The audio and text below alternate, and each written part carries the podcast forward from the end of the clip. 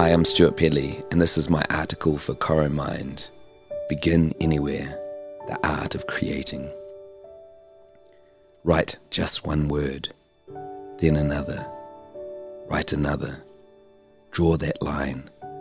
Mark that page. Make a dot, a squiggle, an imperfect circle. So, what if it's wonky?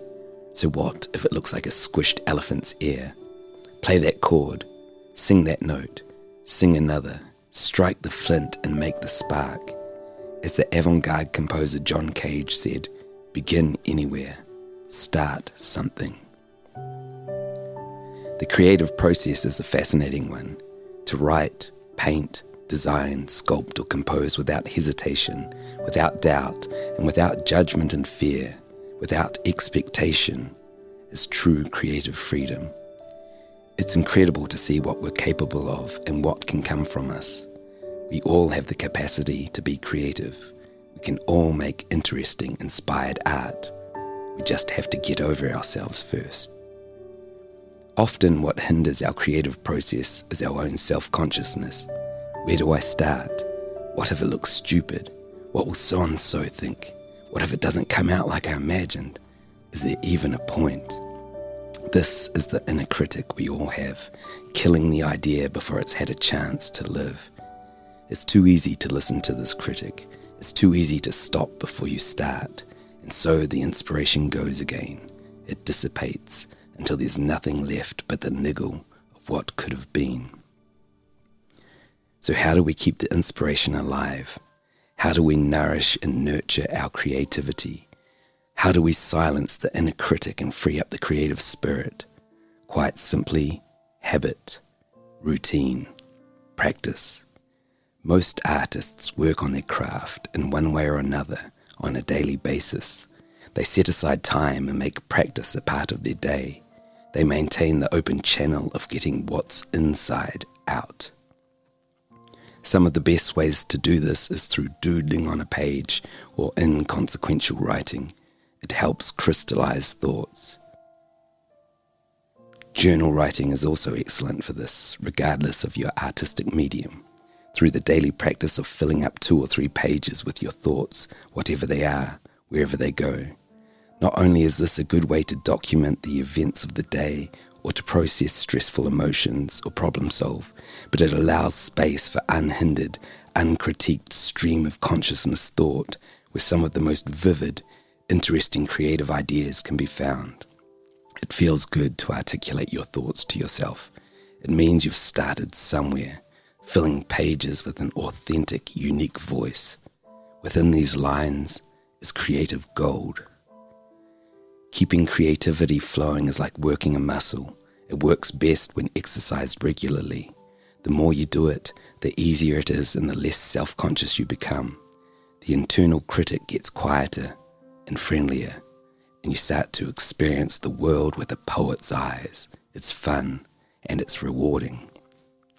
There are thousands and thousands of books and resources across the arts that offer valuable prompts for exercising creativity. They're easy to find. Most challenge you to think outside the box, get the ideas flowing, and break the fear of facing a blank page. Having a prompt, some framework, or a restriction gives us somewhere to spill out of, Having a starting point can open up the creativity to limitlessness. Here's a simple, fun, low pressure exercise you can do now. Set a timer and write using the following objects as starting prompts. The writing can deviate away from the initial object as much as you like. In fact, it's encouraged. See where you end up. The key is to write as descriptively as possible, incorporating all of your senses into your writing sight, sound, taste, touch, smell, body, the internal awareness, and motion, the kinesthetic sense. So here are the objects and their times sky for five minutes, crash, 10 minutes, lily pad, 90 seconds. Go on, give them a go, enjoy what comes out. You might be surprised. Do it again tomorrow with three different prompts. Think of more objects you could use coffee plunger, petal, scissors, etc. Try doing this exercise daily on your own with a friend in a group. Www.objectwriting.com has some great tips and more prompts as starting points. By engaging all our senses, our creative ideas come to life. Since we use all our senses to experience the world, it follows that we should describe the world using all our senses. Practicing sensory object writing gives creative ideas vibrancy and vividness. The great thing about these creative exercises is that they can often inspire works of art in themselves. Some turn out to be good bones for a great piece of art. With a few tweaks and edits, these offhand exercises can become short stories and poems. I've performed a few of them myself. They can become songs or an idea for a painting you might not necessarily have thought of. They can surprise you. George Harrison famously wrote one of the Beatles' most enduring songs, While My Guitar Gently Weeps, by opening a random page in the I Ching and taking the first phrase he saw, gently weeps as his starting point. Shaun Tan, the Australian illustrator, writer, and filmmaker, has recently put out a book, Creature, containing his early sketches, doodles, and ideas, many of which have later become memorable characters in his 24 or so published books. Of course, you don't need to do anything with your creations. They are complete in themselves. They can sit in a drawer or a box. They can stay pinned to your wall or as audio files in your phone. There is satisfaction in that. Self expression and self awareness are fundamental to our well being, and it feels good simply to have created something out of nothing. But there is also power in art when it connects with other people. Art is a form of communication, it's a conversation, a commentary, a challenge laid down between the work and the observer. It holds emotional power it bridges cultures and people.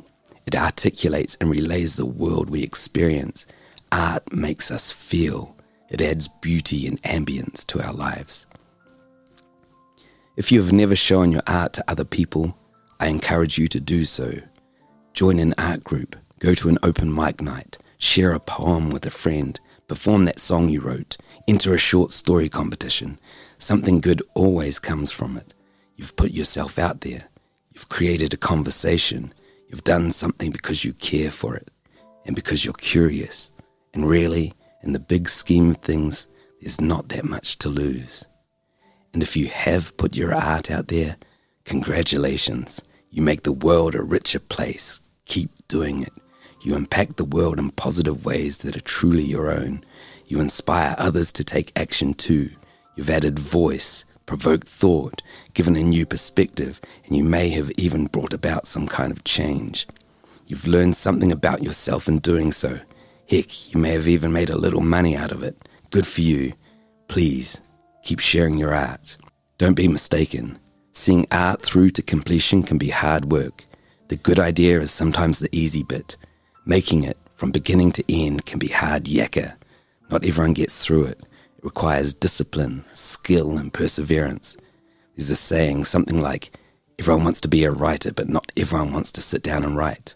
The same can be said for any of the arts. You can have a brilliant idea, your best yet, and it's still only an idea until there's an actual thing at the end of it. A good idea, though, if you believe in it, contains all the life force and energy you need. Hold this creative idea up. Keep being inspired by it. This is your guiding light in the heartbeat of your art when the motivation wanes. Let it lead you through till the end, this thing that started as a spark. So when you're staring at a blank page, an empty canvas, a lump of clay, the keys of a piano, do it. Do something, anything. Do it without expectation, but do it like you mean it. Strike the flint and catch the spark. Begin anywhere Watch the whole thing light up.